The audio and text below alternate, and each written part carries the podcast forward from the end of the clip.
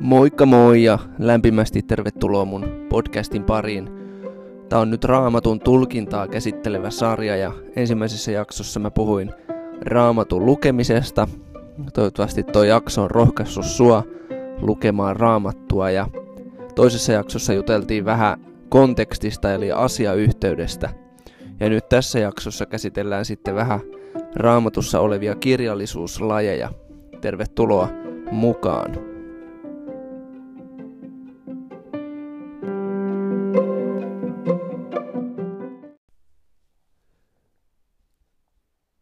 Seuraavaksi puhutaan vähän raamatun kirjallisuuslajeista. Tämä on hyvin tärkeä osa-alue raamatun lukemisessa ja ymmärtämisessä. Raamatussahan on monenlaisia eri kirjallisuuslajeja. Siellä on tällaisia narratiiveja eli kertomuksia, siellä on kirjeitä, siellä on vertauksia, siellä on lakitekstiä, lakeja – sitten siellä on tota, tällaisia profeettakirjoja, profeettakirjallisuutta, löytyy psalmeja ja viisauskirjallisuutta. Sitten löytyy tämmöinenkin kuin ilmestyskirja, eli tällaista apokalyptista tekstiä. Ja tota, kaikkia näitä eri kirjallisuuslajeja pitää lukea vähän eri tavalla. Heti kärkeen ennen kuin mä aloitan mun jorinoitani, niin ää, on pakko mainostaa tällaista kirjaa kuin Kirjojen kirja, avaimia raamatun tulkintaan. Tämä on Aikamedian kustantama kirja ja löytyy varmaan Aikamedian verkkokaupasta. Gordon Feen ja Douglas Stewartin kirjoittama Kirjojen kirja. Se kannattaa ehdottomasti hankkia ja lukea oikea ajan kanssa rauhassa läpi – niin pääset paremmin ja syvemmin sisälle siihen, että miten raamattua tulee lukea ja miten raamattua tulee tulkita. Mä käsittelen nyt vaan ihan lyhyesti näitä eri kirjallisuuslajeja ja mitä niissä kannattaa ottaa huomioon, kun niitä lukee. Ensinnäkin kirjeet. Ne on tällaisia tilannekohtaisia dokumentteja ensimmäiseltä vuosisadalta – ja yleensä näiden kirjojen, kirjeiden kirjoittamiseen oli jokin syy tai aihe. Ja se on hyvä, kun lukee näitä kirjeitä, niin pyrkiä sen selvittämään, että mikä on se tausta siellä takana, että minkä takia tämä kirja on kirjoitettu. Ja hyvä apuväline on esimerkiksi kommentaariraamattu. Suomen kielelläkin on ilmestynyt tällainen sana elämään kommentaariraamattu, missä jokaisen raamatun kirjan alussa on semmoinen johdanto, että kuka sen kirjan on kirjoittanut ja milloin se on kirjoitettu ja minkälaiseen historialliseen tilanteeseen ja niin edelleen, niin, niin, niin se on kyllä ihan hyvä hankinta jokaiselle raamatun lukijalle tämmöinen kommentaariraamattu. Siitä saa hyviä apuvälineitä. Pystyy aika nopeasti löytämään sen, että mikä on se idea ja ajatus missäkin raamatun kirjassa ja mikä on se rakenne. No sitten narratiivit eli kertomukset, ne on ihan samanlaisia kuin mitkä tahansa muutkin narratiivit, eli, eli niissä on hahmot, niissä on juoni ja niissä on joku loppuratkaisu. Ja sen takia tällainen kertomuskirjallisuus, narratiivikirjallisuus kannattaa lukea sillä jatkaen siitä, mihin on edellisellä kerralla jäänyt. Et jos lukee vaikka vanhassa testamentissahan on paljon tällaista narratiivia, niin jos, jos lukee sitä luvun ja sitten seuraavaksi lukeekin jostain muualta ja sitten taas jatkaa sieltä, niin se voi vähän katkaista sitä ajatuskulkua, mikä siinä kirjoittajalla on ollut mielessään. Eli kannattaa, kannattaa narratiivejakin lukea sillä alusta loppuun järjestyksessä. No sitten vanhan testamentin puolella on hyvä muistaa, että tämä kertomus tulee kolmella eri tasolla. Ensinnäkin on se Jumalan universaali suunnitelma hänen luomakunnalleen. Se täytyy koko ajan pitää mielessä. Sitten toinen kertomus on tämä, että Jumala lunastaa oman kansansa. Ja sitten kolmas tärkeä pointti on se, että yksittäiset kertomukset ja tarinat, niin ne on näiden edellisten ikään kuin sisällä. Eli Jumalan universaali suunnitelma luomakunnalle ja Jumalan aikomus lunastaa kansansa. Niin kaikki tarinat ja kertomukset, mitä vanhassa testamentissa on, niin ne on näiden kahden ikään kuin sisällä. Nämä on ne kaksi suurta linjaa, mitkä siinä etenee. No sitten laki. Laista on hyvä ottaa huomioon, että se ei ole samantyyppistä lakia kuin mitä me ehkä ajatellaan, että on Suomen laki. Se oli hyvin erilaisessa kulttuurillisessa tilanteessa ja erilaisten ihmisten ää, elämässä. Ne ei ollut sellaisia lakeja, että piirun tarkasti tehdään juuri näin, vaan näiden lakien tarkoitus oli ilmasta jotakin semmoisia periaatteita ää, ja toimintatapoja, jonka mukaan haluttaisiin toimia. Eli ne yksittäiset tilanteet, mitä sitten kyseisen kansan keskellä tuli, niin ne oli aina sitten erilaisia ja niitä koitettiin sitten ratkoa näiden lakien puitteissa. Tästä laista mä oon Suunta YouTube-kanavalla, eli meidän seurakunnan nuorisotyön nimi on Suunta, ja meillä on YouTube-kanava, niin mä oon siellä järjestänyt yhden tämmöisen keskustelutilanteen Suomella Villen kanssa tästä aiheesta suhtautuminen lakiin, niin kannattaa se käydä sieltä YouTubesta katsomassa, niin siellä puhutaan siitä vähän enemmän ja tarkemmin. Mutta ehkä pähkinänkuoressa voisi sanoa se, että semmoiset asiat, mitä Uusi testamentti vahvistaa, niin semmoiset asiat vanhan testamentin laista on kristittyjä sitovia. Ja Jeesus vei sen lain periaatteessa syvemmälle kuin mitä Mooses sen vei. Eli Jeesus puhuu aika paljon sydämestä, asenteista, motiiveista, siitä mitä me oman päämme sisällä tehdään ja valitaan tehdä, tai mitä me ruokitaan meidän päämme sisällä tai sydämessämme.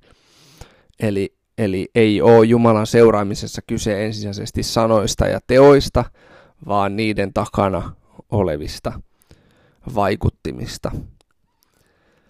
Ja oikeastaan Jeesus kiteytti koko lain kultaiseen sääntöön ja rakkauden kaksoiskäskyyn, eli, eli siihen, että mitä haluat ihmisten tekevän sulle, niin tee se hänelle. Ja kaksoiskäsky meni niin, että rakasta Herraa, Jumalaasi, sydämestäsi, sielustasi ja mielestäsi ja lähimmäistäsi niin kuin itseäsi. Tässä on laki ja profeetat, Jeesus sanoi. Eli tässä on koko vanhan testamentin sanoma kiteytettynä. Kultainen sääntö ja rakkauden kaksoiskäsky. Sitten muutama sana vertauksista. Aina kun luet vertauksen, niin kato he, huolellisesti, että kenelle tässä puhutaan. Ja yritä selvittää, että miten nämä alkuperäiset kuuntelijat kuuli tämän vertauksen. Ja toiseksi niin kannattaa ottaa huomioon se, että vertaukset on erilaisia. Siellä on tämmöisiä aitoja vertauksia, kuten esimerkiksi Laupias Samarialainen, kadonnut lammas, tuhlaaja poika, kuninkaan pojan häät. Mutta sitten siellä on myöskin vähän toisenlaisia, eli siellä on esimerkiksi tämmöisiä rinnastuksia, kun puhutaan hapatteesta, niin se on rinnastus. Sitten siellä on metaforia, eli esimerkiksi te olette maan suola, Jeesus sanoi, niin se on enemmänkin metafora kuin tämmöinen aito vertaus tai rinnastus. Sitten siellä on tällaisia epigrammeja, esimerkiksi hyvä puu, joka tekee hyvää hedelmää. Se on enemmänkin epigrammi kuin vertaus. Eli tähän vertausten kategoriaan sisällytetään monesti nämä kaikki eri kategoriat. Tämä on hyvä pitää mielessä. Ja nyt sitten vertauksissa on hyvä muistaa se, että niiden tarkoitus on yleensä saada kuulijassa aikaan joku reaktio. Niiden tarkoitus on herättää kuulijassa tunteita ja ikään kuin herättää kuulia omassa sydämessään ja ajatuksissaan ottamaan kantaa siihen puhuttuun asiaan. Me ollaan näitä kirjallisuuslajejakin käsitelty siellä suunta YouTube-tilillä. Mä oon Palomäen Raakkelin kanssa pari jaksoa siellä käsitellyt raamatun tulkintaa ja eri kirjallisuuslajeja. Niin jos sua kiinnostaa mennä vielä syvemmälle tähän aiheeseen, niin voit katsoa sen pätkän sieltä suunta YouTube-kanavalta. Mutta siis vertausten tarkoitus niin on herättää kuulijassa ajatuksia ja tunteita ja ikään kuin sellaista sisäistä reaktiota. Ja yleensä vertausten ajatuksena on opettaa joku yksi hengellinen totuus. Eli vertauksia ei kannata lukea niin, että kaikkiin siinä oleviin asioihin etsii jotakin vastaavuutta nykyhetkestä. No sitten profeetat. Monesti ihmisillä on semmoinen harhainen käsitys profeetoista ja profeettakirjallisuudesta, että se on tulevaisuuden ennustamista. Mutta itse asiassa profeettojen tehtävä oli enimmäkseen kaikkea muuta kuin ennustaa tulevaisuutta. Profeetat oli ikään kuin Jumalan viestimiä. He puhuivat Jumalan puolesta oman aikakautensa ihmisille. He oli Jumalan tämmöisiä saarnaajia. Ja totta kai he ennusti myös tulevaisuutta, mutta enimmäkseen he puuttu niihin ongelmi, yhteiskunnallisiin ongelmiin, mitä kansan keskellä oli. Ää, epäjumalan palvelukseen tai heikkojen ja vähäosasten sortamiseen. Ja alle 2 prosenttia profeettojen julistuksesta oli messiaanista, eli ennusti Jeesuksesta. Alle 5 prosenttia kuvas uuden liiton aikakautta, eli, eli tulevaa Uuden testamentin aikaa. Ja lopun aikoja kuvaavaa on alle 1 prosentti. Eli suurin osa profeettojen sanomasta oli siihen yhteiskunnalliseen tilanteeseen liittyvää saarnaamista. He halus puhua Jumalan, he puhui Jumalan puolesta tai Jumalan suulla. Jumala käytti heitä viestimenään. Profeettojen tulkinta on kaikista raamatun kirjallisuuslajeista haastavimpia. Ja siinä yleensä tarvitaan apuna just kommentaaria ja tietosanakirjoja ja raamatun käsikirjoja, että pääsee sisälle siihen taustaan, että mi- milloin tämä henkilö julisti ja kenelle hän julisti ja millainen hänen elämänsä muuten oli. Eli tähän tarvitaan yleensä sitten raamatun lisäksi jotain apuvälineitä. No sitten psalmit on enimmäkseenkin, ne on ihmisten puhetta Jumalalle tai ihmisten puhetta Jumalasta. Siellä on kiitosta, rukousta, syntien tunnustamista, avun pyytämistä Jumalalta ja niin edelleen. Eli psalmien ensisijainen tehtävä ei ole opettaa meille jotain opinkappaleita tai moraalisia periaatteita – vaan psalmit auttaa meitä ilmaisemaan meidän tunteita Jumalalle ja johtaa meitä kysymään Jumalalta hänen tahtoaan. Psalmeissa on usein tarkoituksellista vertauskuvallisuutta. Ja yleensä perus, jos vähänkin on kouluja käynyt ja lukee psalmeja, niin ymmärtää kyllä sieltä, että se on tällaista vertauskuvallista ja runollista kieltä harva lukee niitä niin, että ottaa kaikkea sieltä kirjaimellisesti. Sitten viisauskirjallisuus on hyvin käytännönläheistä. Ideana oli kiteyttää viisautta tällaisiin ytimekkäisiin ja helposti muistettaviin lauseisiin. Viisauskirjallisuudesta on hyvä muistaa, että ne ei ole mitään ehdottomia lupauksia Jumalalta. Että kun teet näin, niin tapahtuu näin. Ja ne on tällaisia, ne on niin kuin kokoelma ää, erilaisia tämmöisiä heittoja tai laineja, jotka auttaa ihmistä viisaaseen elämään. Sitten tähän loppuun voisi ilmestyskirjasta sanoa sen verran, että ää, ensimmäisenä kannattaa ottaa huomioon se ilmestyskirjan kokonaiskuva. Eli kun ilmestyskirjaa lukee, niin ei kannata kaivautua tai uppoutua mihinkään yksityiskohtiin, vaan, vaan lukea sitä ensin kokonaisuutena ja hahmottaa vähän, että mitkä on ne päälinjat siinä. Ja semmoisena suurena teemana ilmestyskirjassa on nimenomaan kärsimys ja kärsivien lohduttaminen.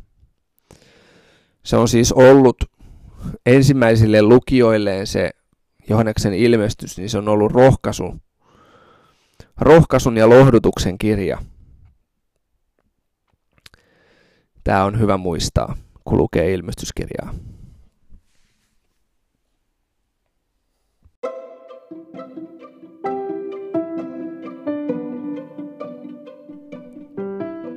No niin, siinä saatiin käsiteltyä raamatun eri kirjallisuuslajeja ää, lyhyesti ja ytimekkäästi. On siis hyvä raamattua lukiessa ottaa huomioon, että ne on erilaista kirjallisuuslajia ja välillä siellä liiotellaan asioita ja välillä kerrotaan vertauskuvallisesti ja välillä päätarkoitus on herättää tunteita eikä jakaa informaatiota ja niin edelleen. Ää, oikein hyviä hetkiä raamatun lukemisen äärellä ja tervetuloa myös seuraavan jakson pariin, jossa sitten puhutaan eksegeesistä ja hermeneutiikasta.